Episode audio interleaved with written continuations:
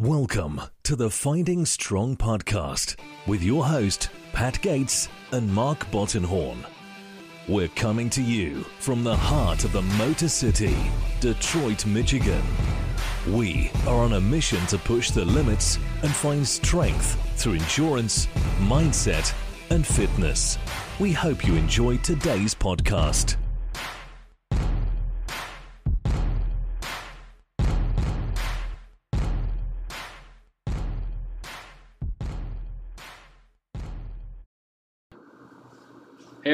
Welcome to the Finding Strong podcast. I'm your host, Pat Gates, sitting here with Mark Bottenhorn. What's going on?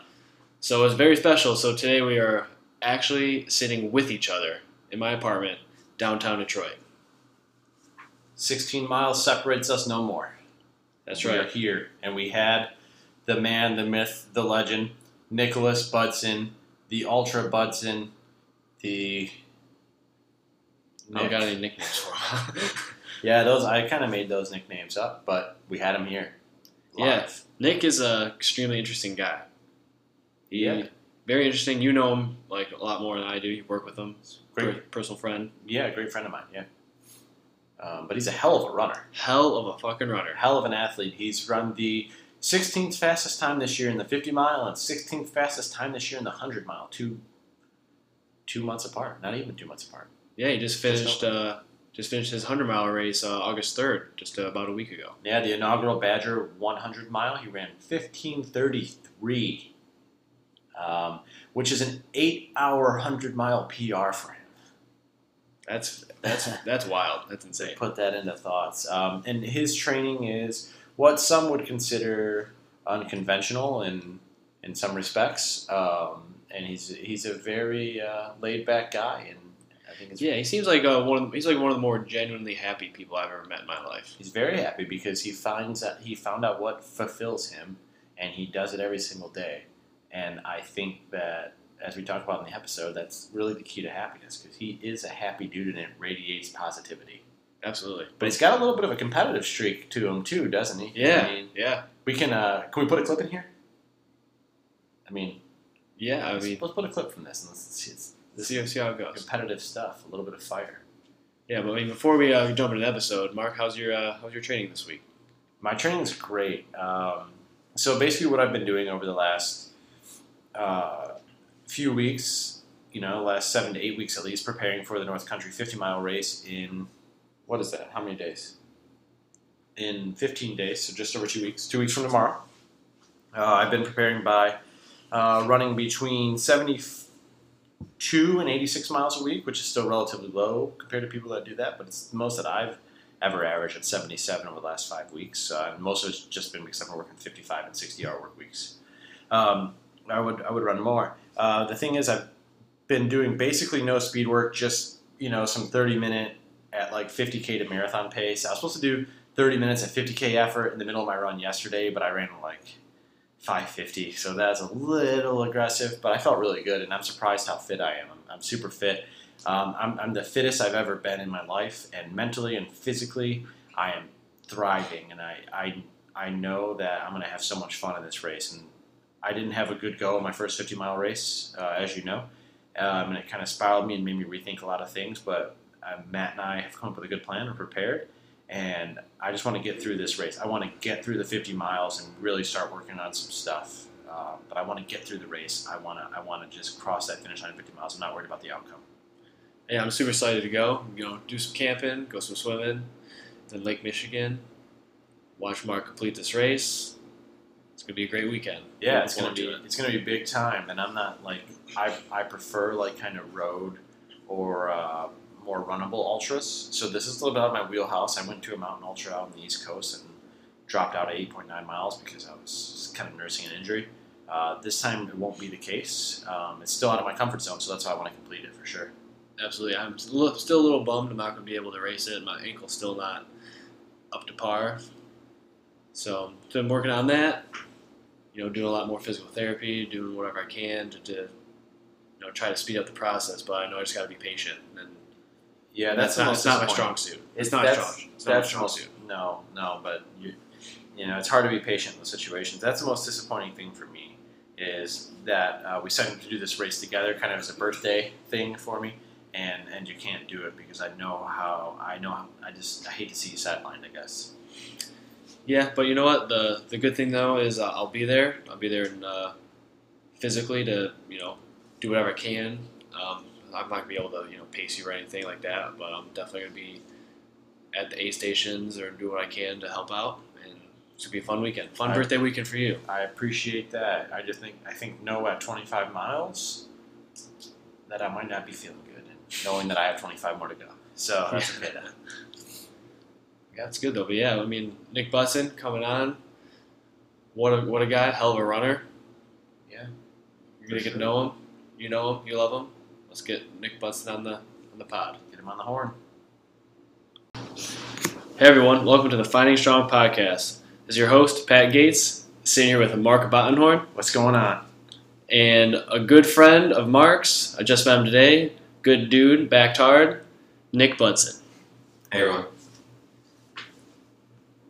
So we're just gonna kind of get into uh, Nick's little running career, his background, just you know, kind of go on some rants and some topics about some stuff. Yeah. So, um, Nick, how'd you get into running? Give us the whole backstory. Uh, all right, this this may take a second. This this will definitely get rambly. Uh, like I was just saying, um, bucket list. Uh, 07 Detroit Marathon. Just wanted to medal and and done it. Um, and yeah, I uh, like it, it was absolutely miserable. It was the worst experience ever. I swore off running after that. They uh, like I'm trying to think. Like I barely trained. I barely trained. Like I think probably 13 miles was about my longest run. I did uh, from Wyandotte. I did uh, Fort Street to uh, Southfield to Allen back to North Line or something. And I was like, did that race, did that run, and I was like, just thrash. And I was like, oh man, that must have been like 20 miles. And I'm like, shoot, that only took like two and a half hours. Like, dude, I'm gonna be like winning this race, man. I was like super, like this will be sweet. I'm a natural kind of thing. And then I went on like map my run, and it was like 12.3 miles or something. I was like just gutted, like oh no, what the hell? Oh man! But then, yeah, bought bought some bad sales shoes on Running Warehouse. Uh, like mom got me some running shorts and uh, some singlets from Dick's Sporting Goods. Went to the expo, walked around for like three hours. Uh, late after the expo, went to uh, Pizza Papalis, had like a, a big plate of pasta to, you know, carb a load. Like 9 o'clock at night. That's the, that's the episode of the, of the Office where With- oh, they have the dude, the, yeah. fun, the fun run or whatever. and Michael Scott's cramming down chicken Alfredo before the race. So yeah, yeah, got got an extra chicken breast on it for more protein, and then probably like a pound of mozzarella cheese on it. um, of course, like like race day comes, and I uh, oh geez, go out too fast, and have to go to the bathroom once on uh, the waterfront in, in Windsor. So I had to like run down this hill. Thankfully, this bathroom was open. Um, everything. Oh my god, my uh, I also had a my I had four goos pinned and taped to the side of my singlet. because that's what my mom told me that runners did. Like that's Just tape them to your shirt. yeah, you know, like pin them on and tape them. You know, you got you got your goose ready to go. like, like, it- it's just ridiculous stuff. It's so funny to look back on.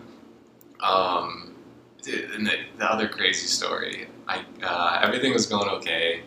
That was before when you had to uh, you went over the bridge and you went counterclockwise around Belle Isle. Um, then came back and ran through Indian Village and then back. And it finished in Campus Martius. Um, but we, uh, as I was coming back on Lafayette or something, well, I, got I was running through Indian Village and hit my like 21 and a half or so, and it was like a brick dropped in my stomach, and I was like, I had to go to the bathroom like ASAP. Like I couldn't run. I was penguin walking and got to an aid station. And was like, please, is there a porta john around here? And they're like, oh yeah, right around the corner. I'm like, oh sweet, thank God. So I keep walking around the corner and there's nothing. you know, and there's kids everywhere and dogs and families barbecuing. There's not even like any nowhere to tuck off into, and I'm just like, I'm sweating it, and I keep walking. And At this time, it's probably like 11:30, 11:45 in the morning, and I'm walking, I'm walking down the street there on the course, and there's a church, and these two guys sitting on top of the staircase, um, outside the doors, like dressed to the nines, like three piece suits, hats, all matching and stuff. And I'm like, yo, guys, like, emergency, is there a bathroom I can please use? Like, please. And like, I was like, yeah, yeah, yeah, sure, come on, man, like, no problem. Like, we're right. So I like, have to go up these two flights of stairs, get up to the top of the stairs. I'm like, yeah, where's the bathroom? I'm like, oh, it's downstairs. I'm like, oh, shit.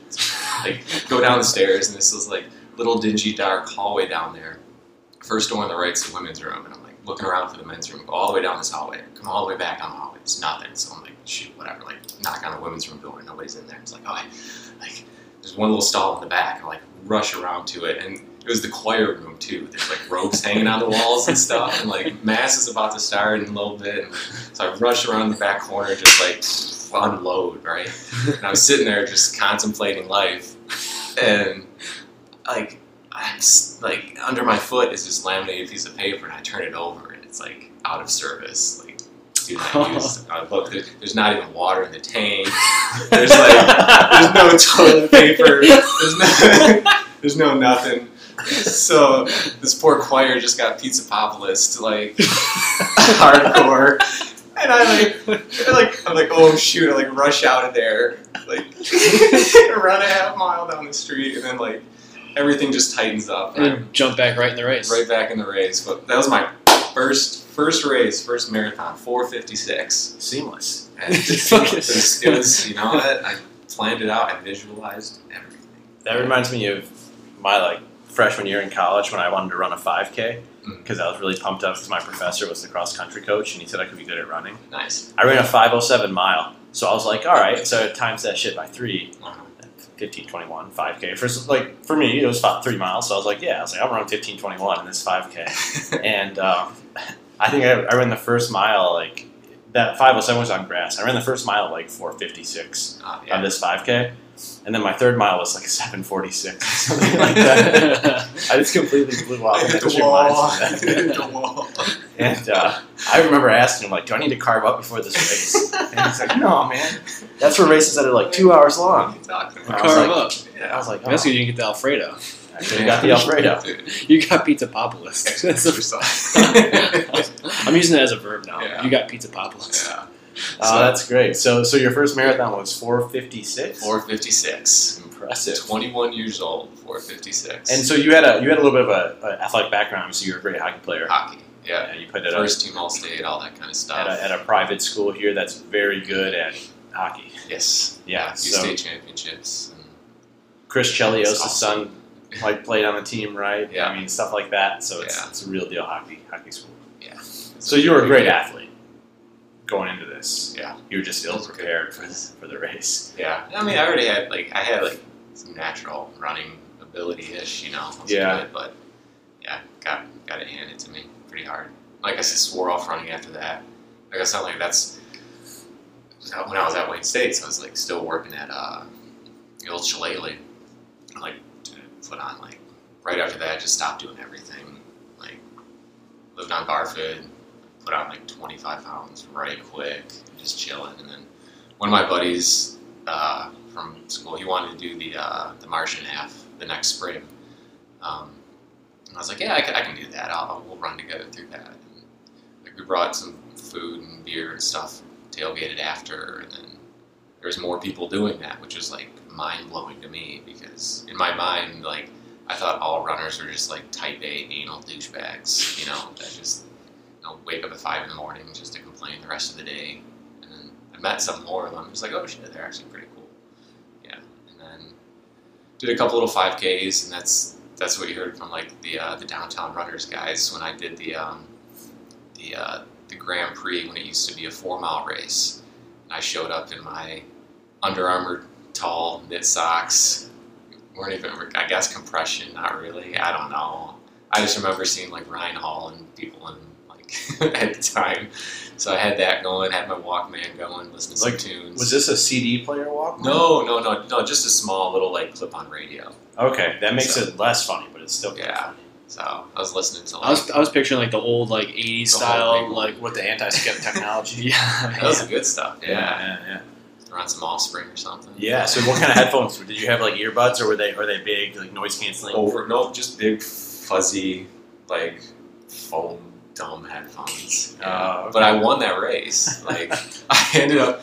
That was actually probably one of my funnest memories of a race because like with like a mile left, it was a four mile race at the time, and I was getting beat by like probably close to a half a mile at one point. point, and I remember seeing he ended up being my buddy Matt like way up ahead, and I just like tried to like match his strides, but like go a little bit of a faster cadence, and then like I literally caught up with him and passed him with like 30 yards to go or something silly like that, and like outkicked him right at the end. And everybody like everybody there thought I cheated.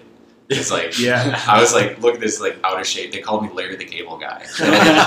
like who the f is this Larry the Cable Guy dude? Like how do you just beat Matt? Like this makes no sense whatsoever. But then I started uh started running with those guys every Tuesday Detroit, downtown runners and walkers. What was the time?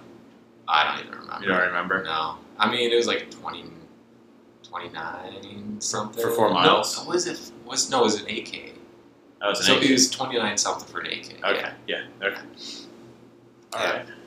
All right. Yeah. So that's cool. So then, like, yeah, running just became my social outlet through the remainder of my undergrad. Um, What year would this have been? Uh, 08. Yeah, 2008. And then started running with those guys. Started running with the group that was like training for Boston and stuff like that. Tried to qualify for Boston again at Detroit 08. Um, was on until 21 ish or so, but then just kind of bonked out. I think I ended up, I was pretty dehydrated. Like, went that's when it was I think 310 or 315 was the qualifying time. Um, and I was with the pace group, then ended up going three. I, lo- I lost like yeah, it was 310, so I lost 12 minutes in like the last five miles, um, and then ended up like finishing that and just like got to the car. Thankfully, my dad was there because I just started puking everything, like puking, puking, puking, having a little bit of water, and then puking, puking, puking, and then like spitting out blood and all that kind of stuff, and like it's. Uh, That's because you didn't have the Pizza Papalis. yeah, I should have. Was it blood or was it pizza sauce? No. no, it was it was blood. So I had to go back down and get a bag of fluids. But like once I recovered from that, like my legs were fine that day. Like I went out with my friends that night, um, and like that day I was like running up and down the stairs, like oh what the heck, you know? It was like then this mental switch kind of got clicked where I don't know if it was just like central governor type stuff and self limitations or whatever. But three weeks later, I went to 57 at uh, West Palms Marathon. So you went from 322 to 257 in three weeks. Yeah, Yeah. Wow. It's a big gap. So Yeah. so that was your third marathon. that was that was three. So you went from 456 to 257 in, over the span of three three marathons, effectively. Yeah, Okay. yeah. And that was in 08 Oh, as well? oh wait, yeah. Okay. So, like, would you consider that your breakthrough moment in running, or, or the No. start of it? Heck, no, it's kind of, kind of the start of it. Yeah. That was my breakthrough into like, like, like I'm a runner, kind of. Like I don't know, it's so weird, kind of like just getting into it, like doing Boston in 09 and buying all the shirts and the jackets and stuff. Yeah. and, like being a runner, but we still like we were doing everything like, you know, supposedly by the book and the Boston Marathon training. What, what did your training look like? Then? It's standard stuff like running, uh, tempo Tuesdays, speed work Thursdays, long runs Saturdays or Sunday or whatever it was, and then running in between. But Just progressively raising the mileage while while maintaining that Yeah. intensity. yeah, Whatever. but like still racing, like running way too fast. You know, like looking back on it, like definitely just running way too fast all the time. His long runs were too fast. Recovery runs are too fast. Like standard standard issues. Uh, but uh, everybody in that group just kind of ended up like plateaued. right around a three-hour marathon. Just for that type of training. And injured, yeah, you know. But I guess like the big breakthroughs and stuff with running came in 2009 when I first started. Uh, I wanted to train for the first uh, Woodstock in Michigan, um, so the Hallucination 100.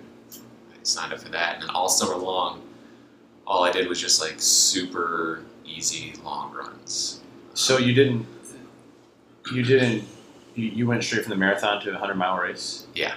Okay. That was my first ultra. Okay. because one of the guys um, from the Detroit group, he uh, he had tried, like he used to win a bunch of like the 50ks and 50 milers at uh, like Dances with Dirts and that, all that kind of stuff. So he was the ultra guy. He was he had tried to to do 100 a few times um, and DNF'd a bunch of times in a row. And I was like, you know what, I want to I want to buckle before this guy.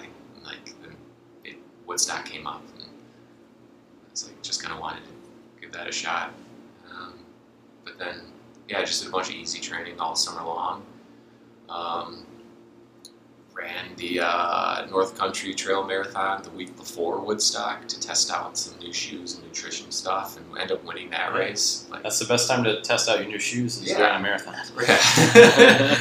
but it was crazy. That was one of my first breakthrough moments, though, of like, I ran that race just wanting to go easy, um, and like maybe age group to win a hoodie or something. So went out at a easy pace. Me and this one guy were kind of running together who was like in my age group, and he was a local dude, and apparently he had been like uh, a pacer for the collegiate marathons and stuff like that. So I was like, oh shit, he knows what he's doing. He's probably gonna smoke me at the end of this, but he ended up having some stomach issues and dipping out, and kept on just running along, and got to once again mile like 21 something 22 and the aid station there was like dude he's like 200 yards out first place. I'm like oh shoot. So like i just turned it on. And i actually had that gear to like go into. And that was the first time i ever experienced that. And i was just flying to finish this race. And passed him at like 24 and then put four minutes on him.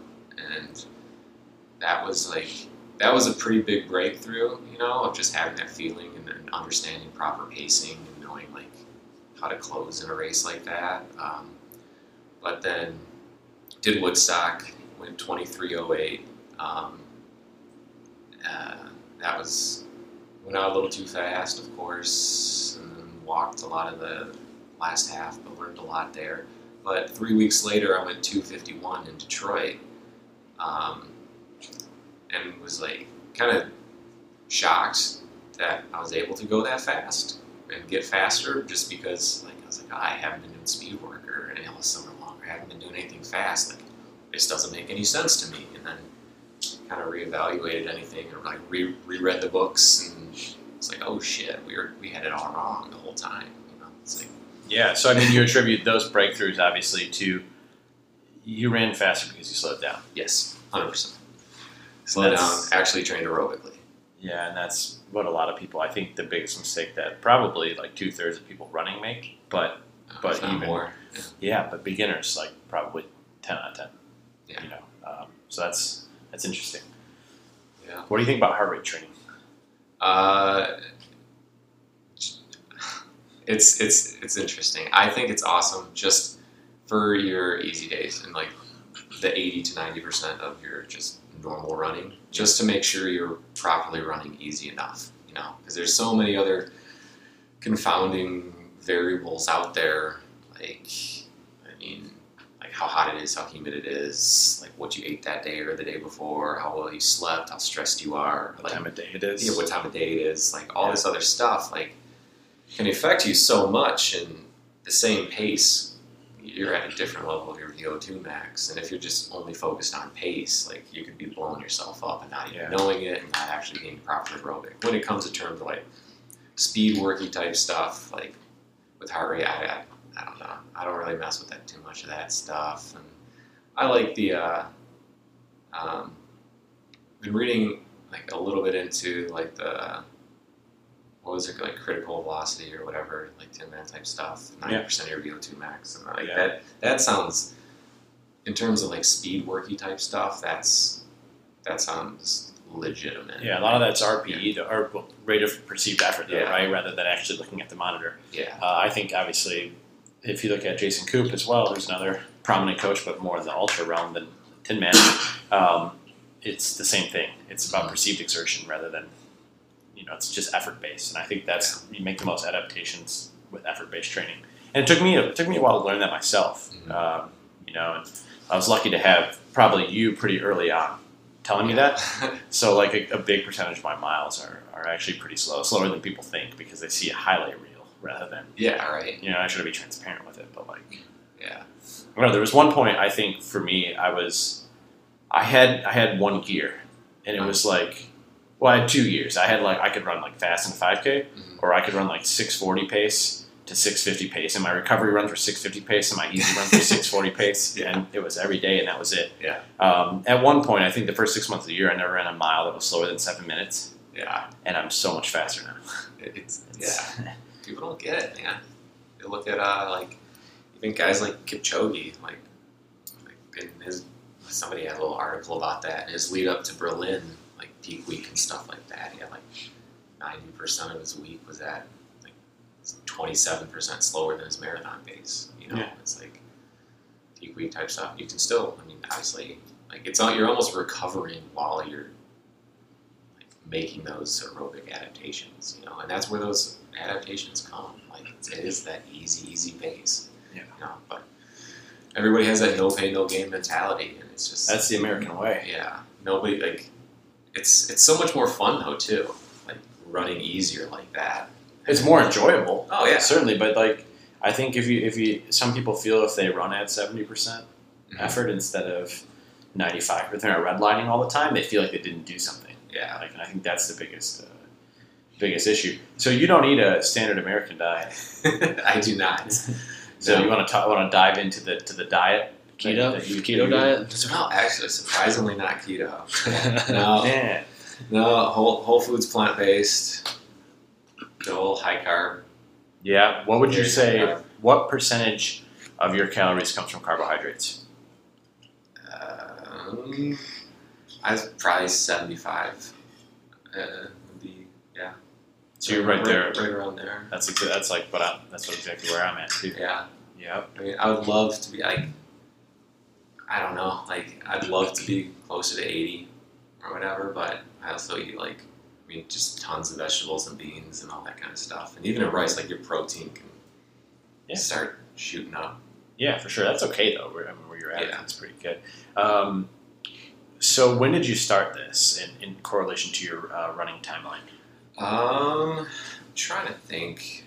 In 2008, I went vegetarian because I wasn't eating like just too much meat at the time, and with uh, I mean, just I was always a bigger guy playing hockey and stuff like that, so I thought it'd be a good way to try and like lean down a little bit or or whatever, maybe lose a little bit of muscle mass. Um, and then in 2010, started to do a little bit more research into the whole veganism thing and found guys like uh, uh, Michael Arnstein, um, the fruitarian. Fruitarian. Yeah.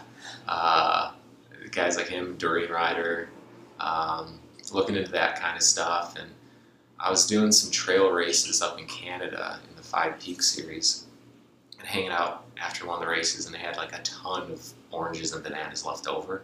I was like, hey, you guys, like, what are you gonna do with that stuff? You mind if I like, can I get get some? I'm like, no, sure, take as much as you want. It's awesome. So, grabbed a case of bananas and a case of oranges, and basically just ate that for the rest of the week, just to kind of experiment and see what I felt like, and I felt really good. And like, that was in 2010, and there was like an eight month period there where it was like straight up like raw vegan, like like tons of like probably 5,000 calories a day of fruit and some greens and stuff like that. And it was stupid. Like, felt like a superhuman. Like, unbelievable. Like, slept so well. Like, like no body odor. Like, no nothing. Recovered fast. Always had tons of energy. Like, mentally quick. Like, sense of smell went through the roof. Sense of taste went through the roof because there's no like vinegars, salts, oils, coffees, alcohols, or just, like any of that stuff. Yeah. Do you think that maybe your sense of smell was just ruined because you didn't have any protein to fuel you properly, and you did just smell like shit? yeah, my, my, my, my my nasal protein receptors, yeah, were totally Yeah, totally bugging out. destroyed. Did Yeah. you like? Did you notice a, a huge difference between like when you were like, eating meat or had a different diet versus you know your plant based diet? Did you feel faster?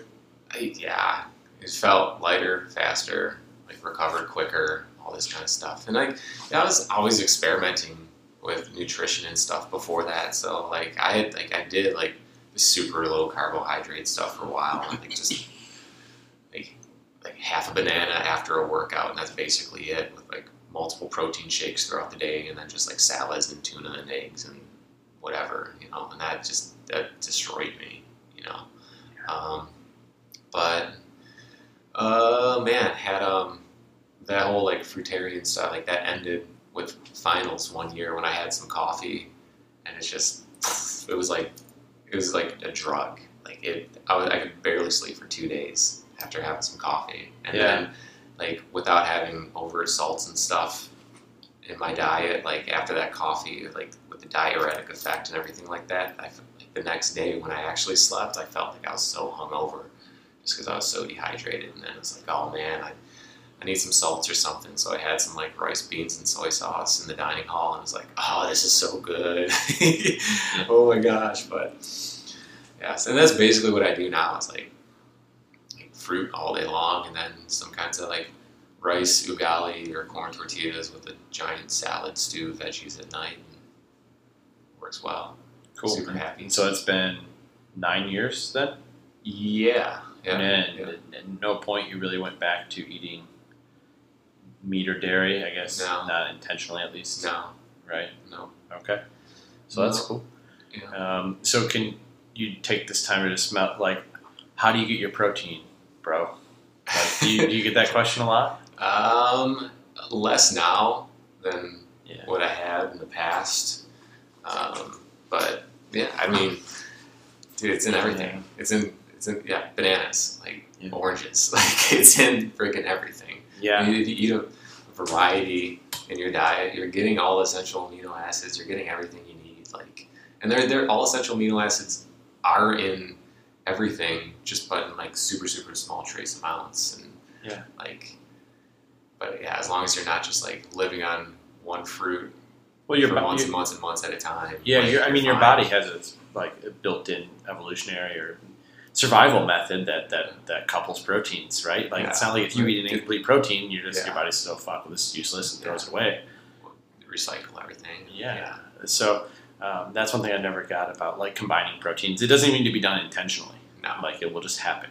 Yeah. So that's people ask me on Instagram all the time. Some people they like attack me. Like one guy called me like a pencil neck, uh, pencil neck, pencil neck vegan or something. And I was like, first of all, bro, my my neck is proportionate to the rest of my body. Perfect. Don't come in here and try that. Like I've been complimented on my neck before. So It's my favorite neck. that. Yeah. It's my favorite neck. See these- well, that's why I have traps? beard. I try and hide my pencil neck. Yeah. I'm self-conscious. Well, my thing is my traps are so swole that it makes my neck look small, and that's he doesn't realize that because I do so many shrugs. Shoulders like boulders. Yeah, I don't. I just only do shrugs.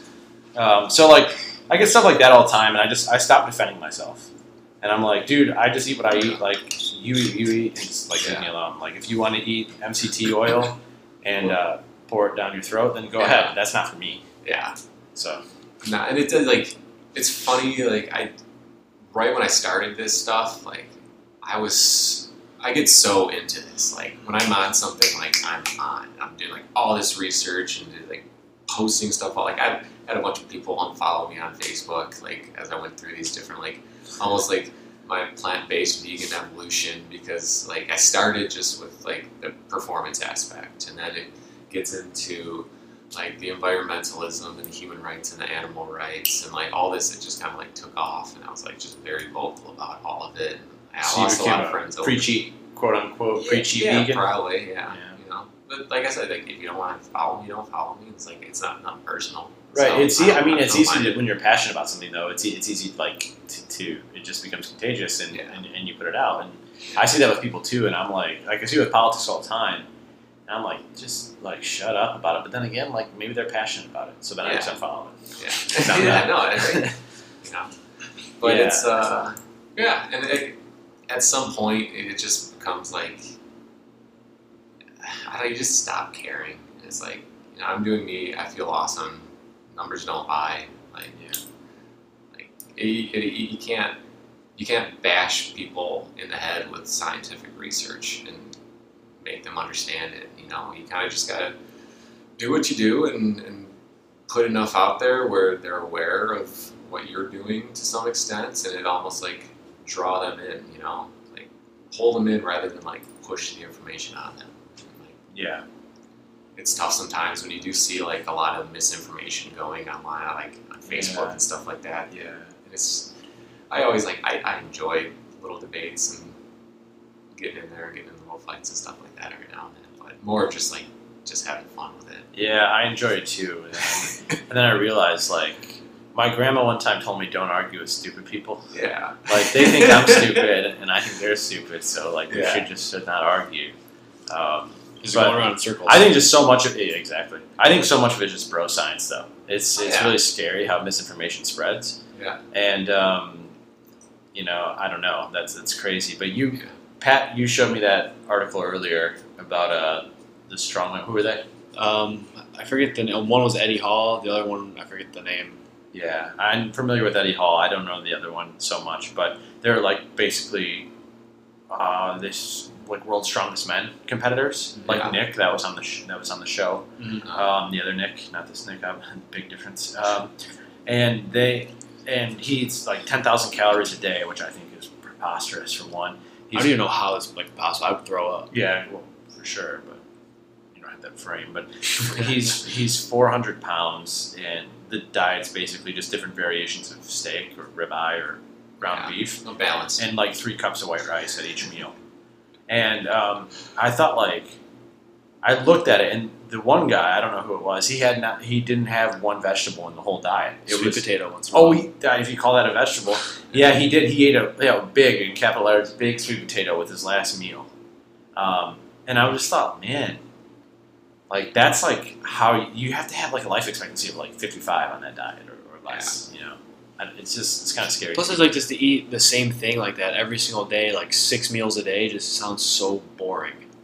Yeah, I mean, I don't know. I eat more or less like I eat a lot of the same things though each Yeah. day, but I, I don't like I don't like eat to live. Like I just or I don't live to eat. You know, like I just try to eat and move on. So I don't think much about it and others. But what do you think about like some of those diets and things like that? I mean, I mean, we'll, we'll, we'll figure out down the road, you know? Yeah. Because a lot of this stuff is it's new for the most part, and we'll we'll see what happens ten years down, you know? Yeah. So, I mean, Yeah. I, I don't think it's healthy or balanced or whatever, you know? I don't think I'm that not. amount of like Yeah. protein and, and animal product is at all necessary or healthy. No, it's just Obviously. copious amounts that aren't necessary, and they're just Yeah. a, a drain on the environment. But one thing I'll say is the keto diet is like really new, and it's designed to control like a specific type of epilepsy. That's what it was designed for. Yeah. Um, But that, So- that was also like ninety five percent fat and like mostly oils and it, stuff. it wasn't. like It wasn't a high protein diet. No. But now it's turned into a high protein diet, Yeah. and it never was supposed to be a high protein diet. Um, so it's again just taking like a bro twist Yeah. to it, one gram per pound of body weight or something. it's it's easy to tell people good things about their bad habits, and they'll buy anything from you. You know, if Like tell bacon? them bacon and eggs, they'll freaking yeah, sweet, good bacon and eggs, and I lose I lose ten pounds in a week. Oh my god, this is it, holy grail. And it's Yeah, yeah, that's that's frightening. So I think and you see some people who are fitness personalities who are really lean and they're doing this stuff and they look like what is defined as good or whatever it may be. Um, but you're going to see it like I think you, you see people dropping dead, like seemingly healthy people, like dropping dead at like 48 or 50 Yeah. with like advanced atherosclerosis and heart disease because of these diets. Yeah.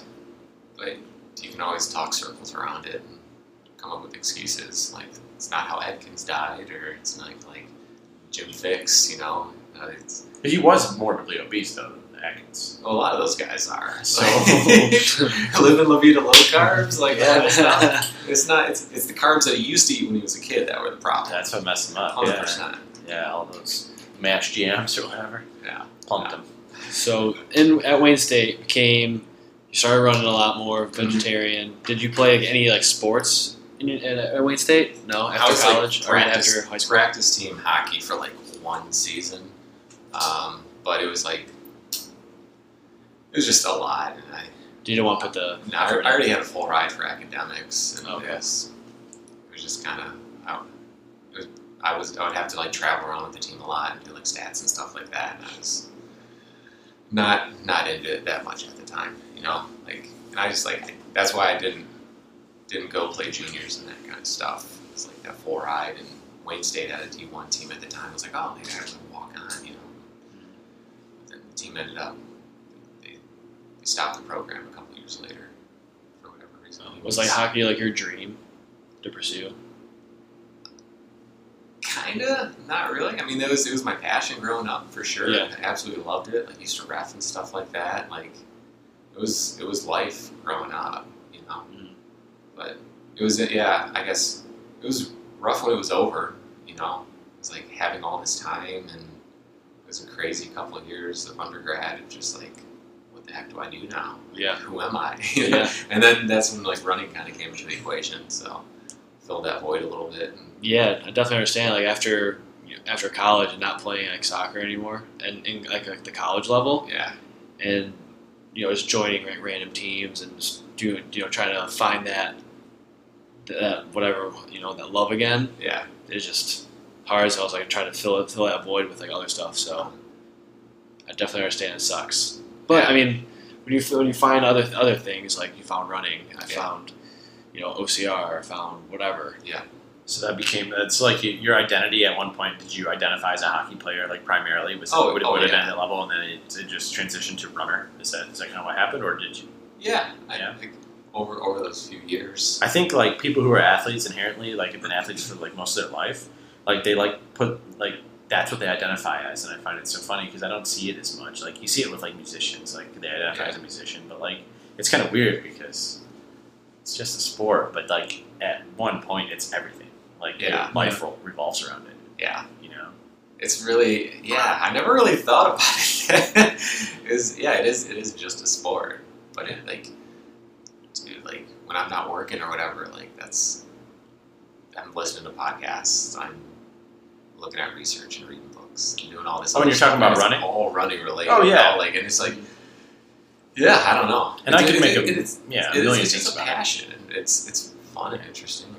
it, it is more than a sport in a sense that that you have the community, that you have the, the passion for it, that it's like a, a driving force for good, and so many people meet because of it. I think runners truly are a great community, and you can get that in any sport. So it's like the games are just, or the race or whatever it is, it's just a sport. Like the Yeah. outcome really doesn't matter that much Yeah. unless you're unless you're somebody and you're going to win the Boston Marathon and that whatever that two hundred thousand dollars is going to change That your life forever. That matters. But Yeah. but from our perspective, it's not. I mean, not too.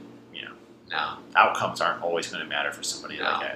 But I'm sure like we lose perspective on that I do. quite a bit. I do. I did, and it made running not fun for me. Yeah. At, at one point, like I was so caught up on like, you know, like one day I was gonna I was gonna run a marathon, and I was like, I think I could probably run two thirty seven or two thirty six, and I was like, that's not good enough though because I don't think you're fast until you run like a two twenty four or something. Oh, yeah. So then I would have been like, so I just kept training, and I was like, I won't run this race, and I, I missed out on that experience, and then I'm like, yeah. I'm not doing it until I can break two twenty five.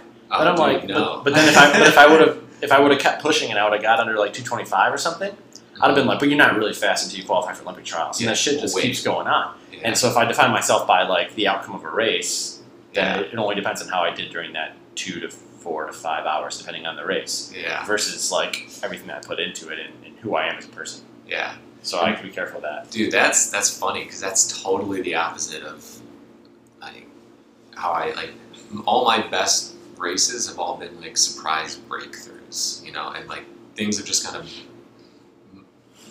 as my running has progressed, it's like those are the biggest learning experiences are those like random races, you know, where I uh, like my PR marathon is a 234, and I was like I figured I was in could do like a 240, and that was the goal that day, just do like a 240, and went out and it just turned out to be I don't like I don't even know it was a good day, and that's the speed we settled into, and dead even splits and whatever, and ran a 234, and it was it was awesome, but it's like so it's like I've never like I've never tried to go under 230, like Yeah, that yeah. kind of thing, no matter like what people out there would be thinking or talking shit about, but Yeah. there's uh, even like with the ultra races and stuff like that. Like there's, I mean, even at uh, the, the 50k at Trail Weekend this year. Like I dropped out of that at the marathon. Like it just wasn't my day, and like I, I learned a lot, and I like I learned like I was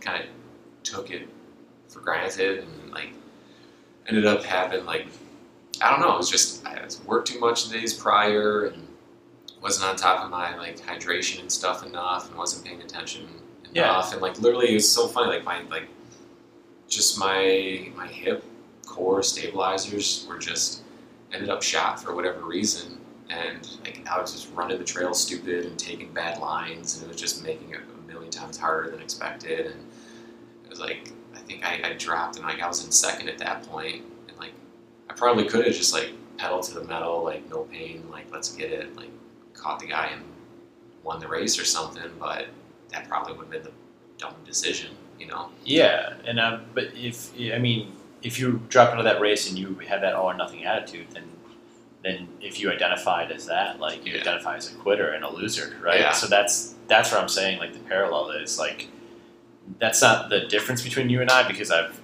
been able to see that now and like it's it's not different in the fact that my best races have come when I didn't have much pressure. Yeah. Like I just needed to run in a, in a trail 50k. I just wanted to run in the elite race at at North Face, so I needed to run in four hours. So I was like, "Fuck, I can do that." yeah. And I ran 3:31, and Yeah. that was like one of the fastest times in the country at, in Yeah. that year. But even at that point, it was like number 10, and I was uh-huh. like, "Holy shit!" Like there was no pressure, and I and I, I never ran over 10 miles in a race before.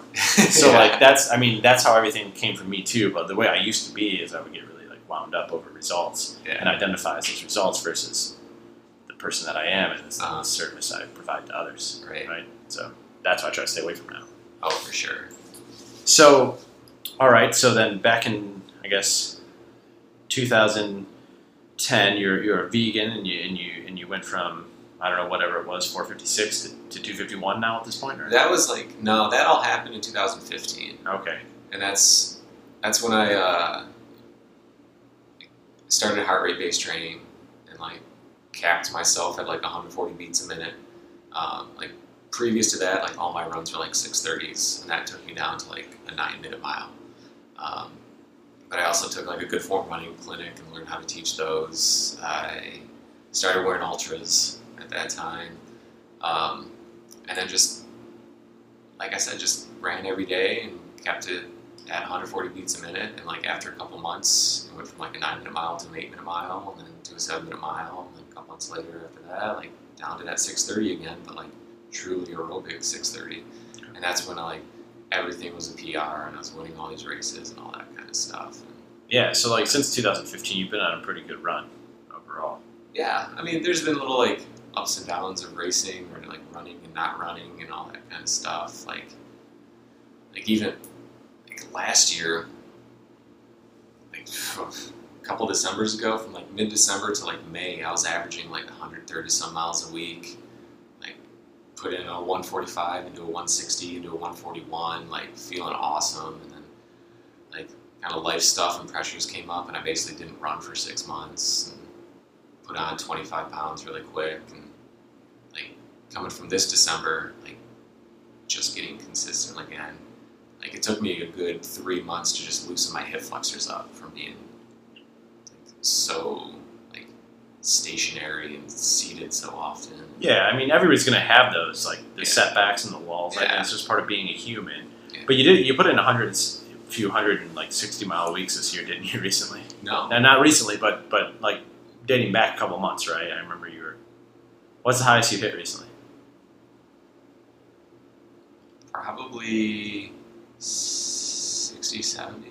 Seventies, the highest. This, The yeah, highest if, you if hit. that. This, leading up to this fifty mile and hundred mile race. yeah, this whole year. Yeah. This whole year has been like super short. Is that something you've done intentionally, and that's helped you perform, or is that just a byproduct of you're busy in your job? busy busy in my job um, taking yeah just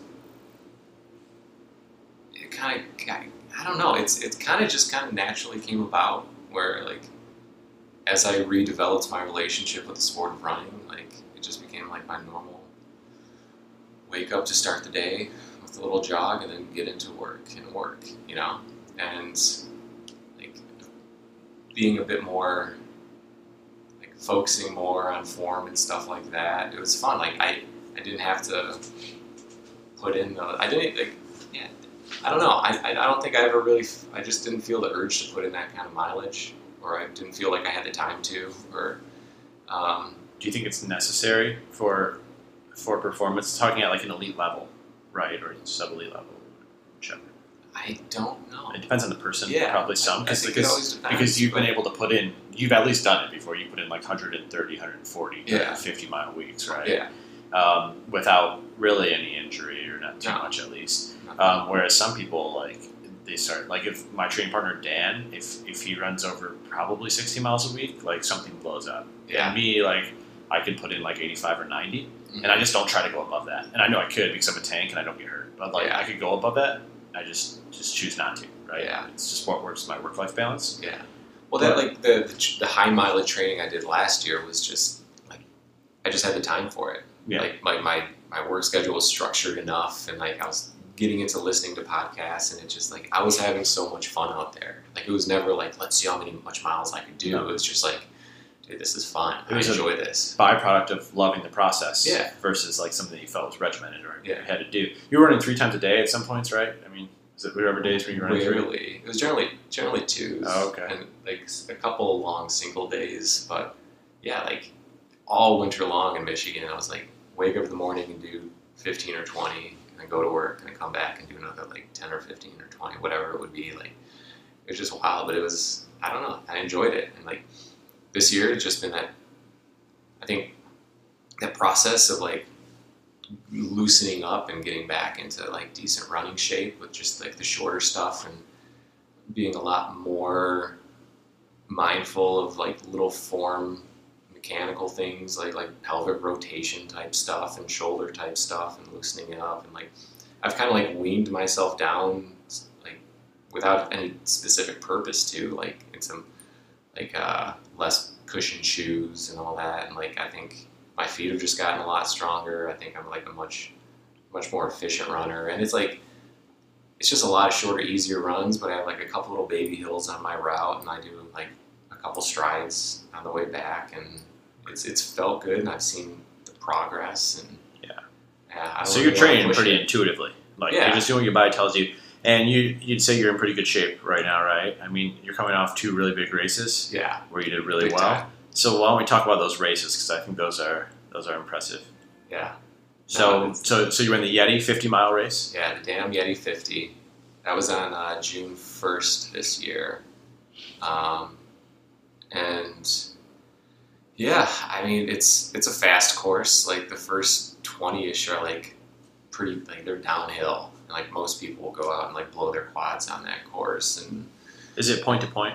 it's uh it's an out and back. So the last 20 you're uphill then? No, no, no. It's you. you it's uh you go you start at Whitetop, um, and you run down Whitetop, uh, and then you get to Damascus where the finish is, um, and then you run out to Abingdon and then run back Oh, and finish okay. Damascus. Okay. So you don't Yeah. so you don't have to go back uphill. Yeah, no. Okay. In the Yeti hundred, you do. Yeah. Uh, but not not at the fifty. But yeah, we we just went out and like I knew I was in decent shape and I was like extremely mindful of protecting my quads on the downhill. So it was all like just focusing on like like foot like landing like like landing forefoot, having like good ankle dorsiflexion, and then like taking all like no basically extra bend in the knee and going straight into like glute activation, pelvic rotation, all that kind of stuff, and just letting gravity take me. And me and the guy that won the previous year went out together, and like we were working together. Or we were with a couple of 50k guys as well. And we went out pretty fast. Like we were hitting like 630, 640s, like on this downhill. This is a 50 mile race. Yeah. Yeah. So like and like I hadn't like hadn't been doing long runs all year long, so like it's just, I don't know, this was crazy. Like um, but we ended up at the turnaround together. Um, we were playing like leapfrog all day because he had a crew and stuff like that. So like he'd blow through eight stations, I'd stop, or like they'd go back and forth, and we knew we could get like a fast time at that point. We were gonna basically try and work together on the way back in, and I got like a little side mini like ab side stitch thing and had to stop and walk for a half second, and then he ended up going to an aid station, and I had to stop at that one, and kept going, and then just that was an interesting race because at that point I had like ten miles left, and ran past the photographer, and he's like, "Oh, he's like two minutes up on you. You still got him." And, and just a little while ahead of that, somebody's like, "Oh, he's only like five minutes up on you." Like, yeah, picked up, picked up a pit. Like it was like worth like so soon after. It's like, oh shit. And he, this kid was training for like the the ERA 50 or 100, and he just done like Georgia Death Race and stuff. And he was going hardcore. So I'm like, oh, okay, I've been outclassed. Like he's got his pacer. He's way stronger. Like what the hell was I thinking? I just turned on my. I had a little radio on me, so turned it on. Like NPR was the first thing on, and I was like, listen to Wait, Wait, Don't Tell Me, just like cruise mode. Like all right, like don't want to don't want to get that cramp again. Let me just cruise it in and I started to do some math in the head and like I think I have like two and a half miles to go, and if I can hold on to this eight minute mile, like that's 20 minutes left of running. Like that's fine. I, I got that. And it'll give me a 6:26. I'm like, it's still that's a sweet time for like not really training. Like this is this is solid. And, and like right after that, I turned this corner, and I saw him like a little over a quarter mile ahead up the trail with running with his pacer. And I realized like we're turning into Damascus for the finish, and I have like less than a mile to catch this guy. And after like 10 miles of like chill mode pity party, I just like pedaled to the floor and it felt amazing. Like just opening up and flying. I was like 550, like flying after him. You I'm ran a 550 mile, like, yeah, yeah, deep into closing. like a final mile. Yeah. In a 50 mile race. yeah, Wow. flying. Wow. And he's like, what the hell was I doing? Like, like I should have been running. like, what? Like, well, that was stupid. So went flying. I caught him like, um, probably like 200 yards from the finish or so. And, and like, I was going to run with him and just finish together since we've been working together all day. But like, they, uh, as I was catching up to them, I'm like, hey boys, let's finish this up. Woo! You know, kind of thing. And they, like, they double took and like tried to start running. They go running, and I stopped and chatted with them for like a half second, but then you got a cramp, and I just kept going. So that was a six seventeen. Um, And so that was the 16th or 17th fastest time in North six- America. 16th. 16th fastest time in North America in 2019. Yeah, so far. I mean, So far. for the fifty mile quote unquote distance, like people, I'm sure guys have gone through hundred or hundred k splits faster, More. time splits faster. Take the accomplishment. whatever. It's cool. Yeah, it's freaking awesome. I was Yeah. geeked.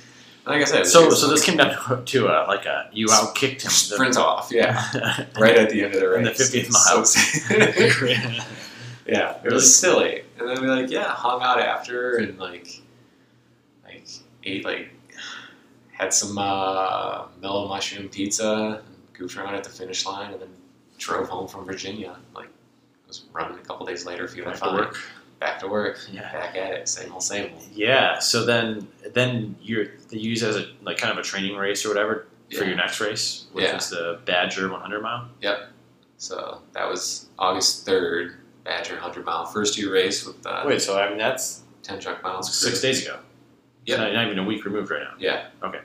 Yeah, and um, so and then the same thing, training in between. Like What? did, Give us a week of training in between, like Monday through Sunday. Let's just hear what you did. I, I just want to get this point across. it's legit the same thing every morning. Like I'll, I'll wake up, like, have some coffee, like dirl around online for a half second, uh, get out the door, and I run like behind Washtenaw Community College onto the B two B just bike path and go like anywhere from five to eight miles, like really nice and easy. And then on the way back, I'll do like a couple strides, a, a couple like the baby little bumps that we have, and like that's it. Like nothing. so does eight miles a day. Like if that, if it, like like that's it. You know. Okay. And like seriously, like no trail, no nothing, no no cross training, no like it's not like I don't know. I don't think I'm some weird like genetic freak of a runner person. I just think like I've been I've been like like I said a lot more form focused. Um, like and mm, I don't know. Like most days are easy. Some days I'll like kick in the last K. Um, But it's all just by effort, right? You don't Yeah. go on specific paces or no, heck no. get a regimen. All just like intuitive, just nice and chill. yeah. Um, but uh, yeah, like seriously, I don't know. Like I started wearing those like dumb little correct toe toe spacers. Yeah. Like back probably like February or March. I think maybe those have done made a big difference. Like I Okay. feel like my foot feet are a lot stronger. Okay. Um, which is a weird thing to say. I don't know. I don't want to waste time getting into it, but like, Yeah. it's dumb. Like little things like that. Um, like I said, I can get away with doing my runs in like super minimal racing flats now, which would have felt like super harsh last year. Now they feel like more than cushioned enough and comfortable. Okay, Um, so so you did that leading into this hundred mile, coming off of a six sixteen. You said Six seventeen. six seventeen fifty mile. You're going Yeah. into a hundred mile and you're running eight miles a day, doing what you feel like, not if that. And then Yeah. so now you get to the start line at the Badger one hundred, and what happens? Um, well, the whole like, the whole thing with this race was my PR in the hundred mile was still that twenty three oh eight for my very first one.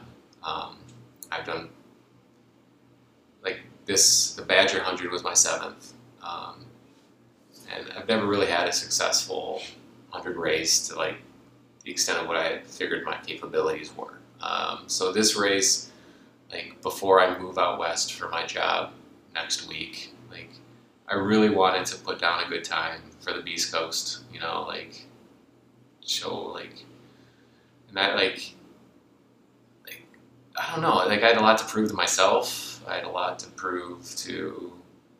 I mean, I guess other people, not really, but like I just wanted to have a really good race and kind of push myself to the times where I thought I was capable of. Like Yeah. with like the 6 17 50 mile kind of like was like kind of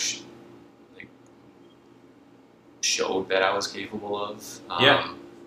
so like we went out in this badger and like me and this one kid started like running together but it just I, I, I didn't even have my watch going um, but it felt it felt fast enough but there was still it was just like a hair too slow and like in most hundreds, I would be like, all right, like this is fine, respect the distance. Like you got a long day, ease into it. And at this one, I was like, no, like, like run your race. Like don't worry about anybody else. Like run how you feel. And like it's, it's sped up by a bit and like I, I knew it was the right call when I did it because everything just felt lighter and poppier and crisper and more efficient and almost like like less effort than that slower pace even even though like the cadence was the same and everything else was the same it just felt more natural to me Yeah. um, and yeah I mean just ran that race like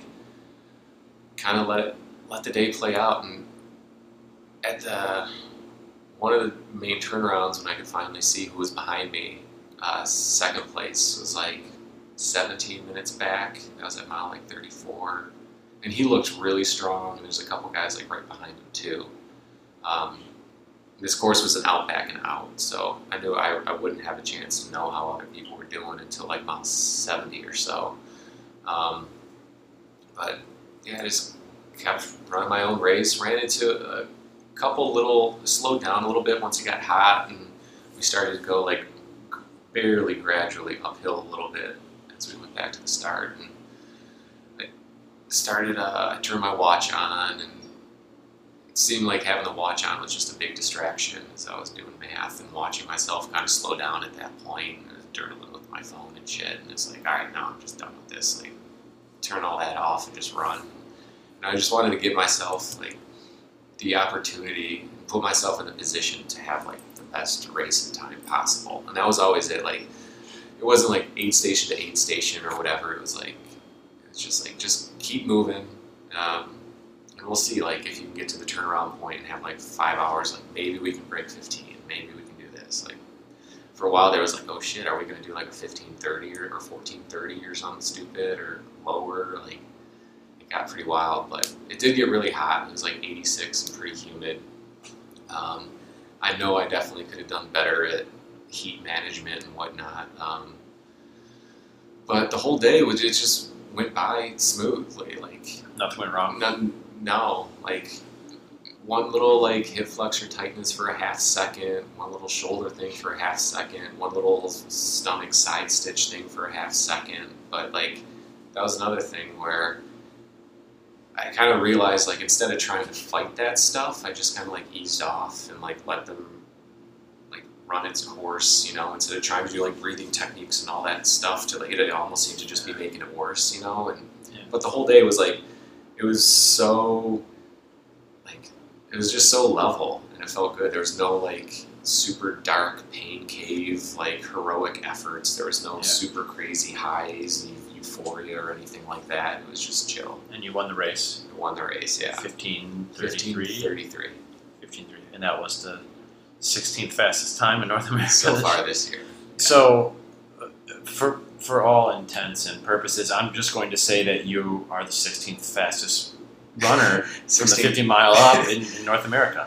I, no. I mean, if you average your, your two big races together versus the standings, No. it's- Definitely not. It, it's one of those things like what's what I what I really like what I love about this kind of stuff is like like yeah, these were two absolutely amazing performances. Like I had good days on very fast courses, but like there are probably four or five guys on my Monday night or my Monday morning conference call that could have beat me at both those races. Like it's not like Yeah. I- But it, it's important to also note that you're not working uh, for like telecom. You work for, Yeah. for Ultra Footwear. yeah, yeah. so you're Yeah. talking about like-minded Yeah. people, ultra runners. But here, here's the thing too. It's like being being around people like that, um, and and kind of seeing like like I said, like for me to first do my first hundred miler, I would never have done it if it wasn't for like my one buddy Dave and like that kind of thing. Like like oh shit, if Dave can do that, like I should be able to do that, And even with like other races and watching watching friends, like even those coworkers, watch them do it. Like I have some friends that moved out west, like that are doing like um, my buddy Chris won um, like Miwok 100k this year, and he's done he won Zion like this year, and he's doing all kinds of sweet stuff. And it's like like guys like you and guys like Anderson and guys like all these local dudes like Bernsey and Arnell. It's like it's like shit like like these guys like being so close and like kind of seeing the possibilities and kind of seeing the, the potential and kind of like like almost just building off each other you know? And like like it's so funny like i, I don't want to sound like full of myself or anything but it's like now that like since i've done this it's like what the fuck are you gonna do? Like if i if Budzyn can do this off of his bullshit training or whatever like you can probably like in your mind that should like open up a whole new realm of possibilities of like oh shit like well, it does inspire me. yeah Um, but I, I, I think that you're an incredible athlete. Um, thank you and, and I and I and there's some boundaries to respect there. I mean, I'm ultra competitive, so like it's not like a a Mia Hamm and Landon Donovan like anything you can do, I can do better type of thing. Because, because I want to see you, I want to see you do well, and um, yeah like Oh, so I don't even think about that. But like just from a competitive, like it made me want to raise my game. To be honest, when when you got when I when I asked you if you were moving out west, um, because I had my stint west and it didn't really work as well as I wanted it to, and you were Uh-huh. going out west and I was feeling really stuck in my job, and I was like, shit, like I'm so happy for you, uh, but I, I almost I don't know if I felt sorry for myself for a second or if I felt a little dejected, and I'm like I'm like man, when when will I get my next chance? You know, like I was almost hurting because like your success amplified in some senses my what I perceived as my failures yeah didn't know that I was out like as I was thinking about that was on was on track to make a to make Yeah. a move, but it, like that, but that inspired me. You, like that right there, what you did, aside from the racing, because I knew you were going to run fast. What, like with your move across the country and, and pursuing what you're doing and, and, and the great role that you have, that pushed me to like to try to do more. You know, so like that alone, like that that made a huge. It's going to make. It's not right now because we're all sitting in the same room in Michigan, but it's going to make a huge change for me in three weeks, and it's going to make a huge change for you, and it's, it's going to be crazy how, how training is going to change for me. And now I feel like the possibilities are endless. And I felt they potentially were here too with work, but I was having trouble working 12 hour days where I Yeah. couldn't get out of it, you know? Yeah. So I, I think if I ran 86 miles on singles with 12 hour, you know, 50 hour work weeks and 60 hour work weeks, like what could I do yeah with more work life balance? Know? yeah oh for sure So I, I, because of all the things that you've done, you've like laid a path for me. So I do appreciate that. You know, we're just having fun and doing what we do. You know, Yeah. both of us. Yeah, but I think like, and it goes on to those guys like Zach, who lives Oh, essentially right between us, and he's the national champion of the 50 mile and the 50k. yeah, It's like all these people are running on a next level, so I can't get complacent either. Like I've had a few good race results, but I can't like stop now because like there are people in my own hometown that are just killing it. That's yeah. That's what I like. That's what I love about guys like us that don't have that running background too. It's like we're like we didn't grow up running in high school. Like we didn't run in college. Like we're still learning a ton. Like like how long does it take your body to even get near its genetic potential as a runner? Like Yeah. 10, 12 years. Like if you're doing like so Right? it'll Like be I fun if potentially, it I potentially fresh. at 29 years old have a lot less miles on me than somebody else that, that would have ran D1 at Yeah. 29 years old. Um, so like, I don't know, like in seven years, like when I'm 36, like isn't that crazy to say that in any sport? Like, Yeah. what can I do when I'm 36? That's when you're prime for Right, so- endurance running. so Like- people are going to say like, "Oh man, are, are you too old to be chasing this?" And I'm going to say, "No, fuck you, I'm not actually." Like in seven years, Yeah. like Like, I'm maybe, gonna- maybe I'm too young to be working this hard right now. Like, Right. wait for like, Yeah. it's like, yeah, yeah, like it's, it's like the long game in this, and that's why like, I'm not even ripe yet. like, yeah, people. That's like everybody like we were talking about that like no pain no gain mentality with like, oh, I'm doing a marathon, I want to do this, and like let's, let's go for it, and like, oh, I, I've done two marathons, and I don't know, like, they're, they're, like I know people that have done Boston a bunch of times, and like their form still sucks, and they're all training wrong, and they're all like literally just plateaued and always fighting off injury, and like Yeah. for like the newbies and stuff, like they think one four month training block is gonna do much of anything for their running. Like it'll do a bit, but Yeah. Not as much as like String a couple years of just Yeah. consistent healthy training. You have to string together four month training blocks for yeah, for years. You know, Yeah. that's like something Pat talks about all the time. He talks about instant gratification. And we live in a society with social media and other things that, that just provide instant gratification all the time. And you can't get that in running and you can't fake it. no, It's you in, in, in anything at a high level, you can't get it overnight, you can't fake it. Like there are people who are prodigies and they pick up a guitar and they shred it. Yeah, But to think that they don't they didn't pick it up overnight, they're, they're working, you know.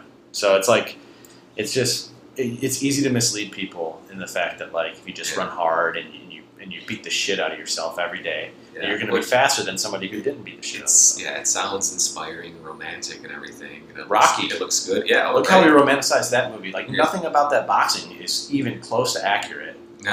Like it's like no no boxers run around trying to chase chickens and catch them. It- it- Drinking, drinking uh, raw eggs every morning. Yolk, yeah, they, they have they have like dietitians and they're eating a lot of carbohydrates Yeah. and so it's like the it's crazy the misnomers around there or whatever it may be and Yeah.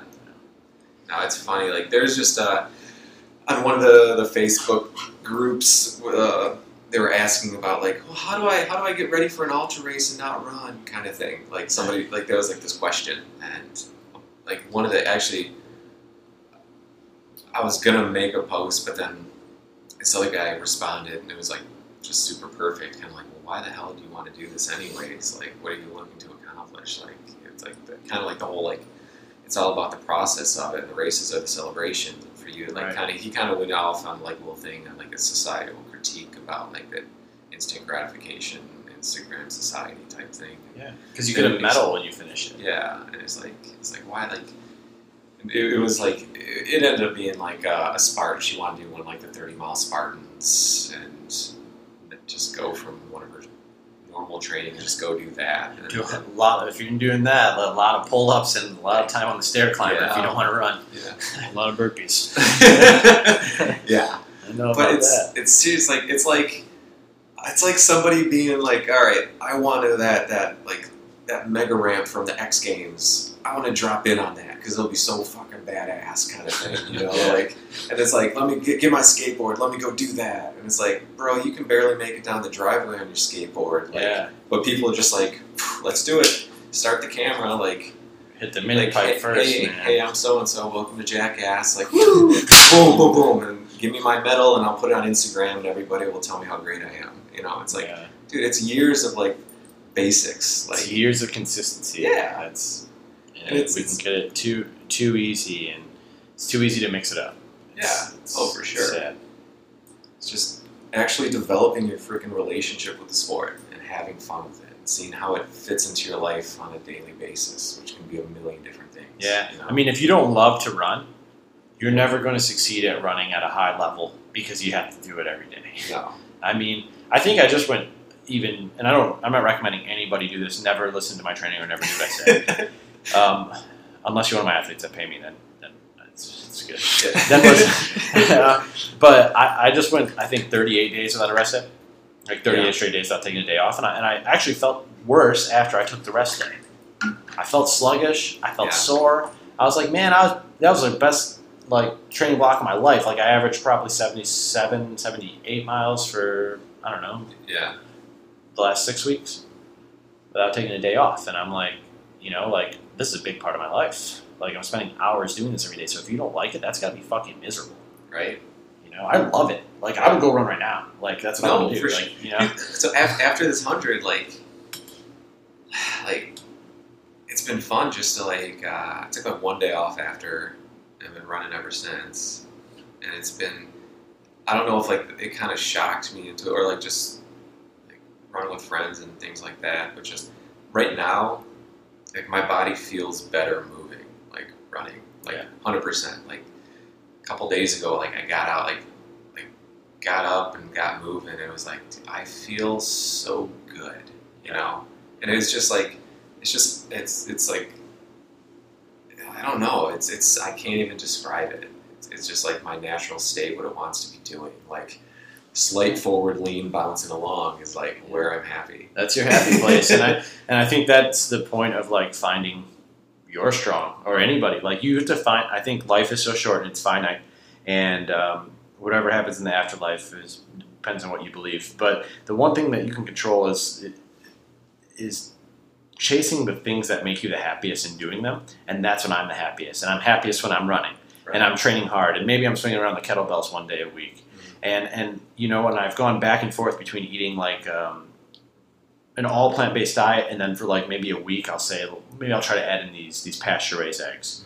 Don't like that. Not happy with it. Get heartburn, and then I feel really unfulfilled because animals had to die and be tortured for that. So, and I'm not going to get preachy about it, but so I know I'm the happiest when I when I'm being kind to other animals and other people, Mhm. and running and training really hard. And I don't have time for any other like bullshit when I'm doing that either. So like nothing bothers me. Like it's a it's a it's like a snowball effect. Right. And so I want, I hope everybody, and it won't be running for everybody, but I hope every single person finds out what they're passionate about in life, and they just do that and do it as much as they can, whether it's your profession or just what you do. I mean, work. that's, yeah, that's like the secret to life, right? It's like do what you love and you never work a day in your life, kind of thing. And yeah, I don't agree with that because when you when you love something, sometimes it hurts, and like you know, like yeah, you know, do what you love. Like my life is surrounded by running, as is yours. Like even in a professional sense, Yeah. with with what you do as a career, what, what I do as a career, and I love running, but sometimes Yeah. sometimes it hurts. like like sometimes stress still happens, and it takes a lot of work. It's like a relationship. yeah, Like just because it's a great relationship doesn't mean it doesn't take work. You know. So, but no, it is it is true. It's a lot. It's a lot more fun to work through those problems when you love what the, it's Yeah. end result is. Well, it's amazing just to watch like, like, like the whole like I, it's so like there's just this self actualization kind of aspect and like it, where it just kind of seems like the universe conspires to like make good shit happen when you're doing what you feel like makes you the happiest kind of thing. You know? Yeah. it's freaky, you know, and it's all just coincidental, whatever. But it's like it's so cool. Like I never thought I'd be moving out west, like especially like right now this quick. But I thought you. But that's the thing. That's the thing. Like you didn't think that for yourself, but I I thought. yeah. Well, I knew it. I thought for you. I knew it would happen eventually, but like like now, like Yeah. holy shit, like a year into this, and it's like Yeah, but it's like a self fulfilling prophecy. Yeah, Like if you keep believing you're going to do it, like it doesn't just appear. yeah. But what happens is you put in motion, whether it's conscious or subconscious or both. You Yeah. put in motion steps that happen, and you Yeah. performed well in what you did. The thing Yeah. came open. They thought you'd be a great fit, and you're there. And that's a self fulfilling prophecy because you believe that you'd be there. put yourself in the position, give yourself the opportunity. Like backing off is only gonna like doesn't matter how many miles you have left. Like like I said, like that that was like my mantra. It's like just just keep yourself in the position. Like Yeah. give yourself the chance. If you feel shitty at mile eighty, then so be it. But right now you're gonna get to mile eighty at this time and like keep moving. And it's just like by the time I had like nine miles left, I was like I felt great and it was like smelling the barn and just like the whole last marathon of that hundred was just getting faster and faster and faster and faster the closer I got, and it was like, That doesn't happen a lot. no, and I don't know, like, was it a fluke or like was it something? I'm sure. I'll, I'm sure, like my next big race, I'll probably get my ass handed to me, but it'll just be No, a I big- think a that- big learning experience. I think but- that's the that right there is like toxic. What you just like let, Yeah. let creep in. You're on this great run and you have all these things, these great things going, and it's such a human nature to be like, my next one will probably be shitty though. Yeah, Don't but, make it shitty. But whatever it is, like it's still, I can always take a positive out of it. You know, It's always And good if you're doing what you love. Yeah, So, no, it is like, but and that's why the result isn't as important as, or the outcome isn't as important as the, the journey itself in doing what you love. yeah, So that's why I shouldn't have got caught up on that stuff before. And that's what I was trying to say. yeah. so We're there now. Let's, Full, let's, full circle. let's join hands and sing kumbaya. And Yeah. So ready to wrap this thing up, Pat, or what? Yeah, yeah. You get so a parting. Do you have any words of advice for, let's say, the the new or beginner level runner? Let's like in one paragraph, what would you tell them to do? oh shoot, man. APA format. APA, like front space, like oh man. Um, go easy and have fun. If it feels like work, you're working too hard. Like always be mindful of your form and mechanics and listening to your body and, and, and seeing where there's tension and like being as, as a student of kind of running. It's like because people have to understand that running is like it's like swimming or skateboarding or something. It's not just like oh, if, like go run and be a better runner. It's like It's a skill. It's a skill to be developed and, and to be mindful of, and like there's a little checklist to go through just to see like even on my run, it's like it's, every single run, I'm always like just at least somehow mindful of my form and checking into what's going on and like like I think that's like that's when I actually started to run really well is when I knew how to run properly. And it sounds so stupid to say, but but it's amazing. Like you can run happier and healthier, and then so much more efficiently, uh, just with like a couple little tweaks and understanding of proper alignment and joint mechanics and, and form stuff. So, So, be mindful of your running form. be mindful of running form. Like that's the boom done. That's, That's a hell of a paragraph. That's it. That's a paragraph. It's Like, perfect. be mindful of your form and like listen to yourself and like even if like if you're just starting and and if you running faster than your walking pace makes your heart rate go through your roof then run slower than your walking pace like that's where you're going to see like your body adapts quickly to whatever you're doing you know like um, just be patient with the process and have fun All right, Pat. What's your advice before you sign off here? My advice? Yeah. About anything. Hear you About anything? Yeah. Mine, mine is control the things that you can control. Control the controllables. I say this is this would be my advice. I'm not really in a position to, to give too much advice, but I think that you should pursue the things that you're passionate about relentlessly. Every day. Yeah. Done. You know, the only thing that's constant is change. Yes, it's true. Very true. oh man waxing poetically Yeah, that's the end. We're signing off. All right, stay strong, everyone. Hey everyone, thanks for joining us on today's episode of the Finding Strong podcast. As always, you can find me on Instagram at patxgates. And you can find me at Bottenhorn Running, at run underscore strong underscore coaching, and on my website, www.markbottenhorn.com. So going forward, we're going to try to drop new content every Friday. And if you like it, please subscribe, share it, talk about it, anything. But above all else, please rate it on iTunes. We are live on iTunes now, and your rating means the world to us. Until next time, stay strong.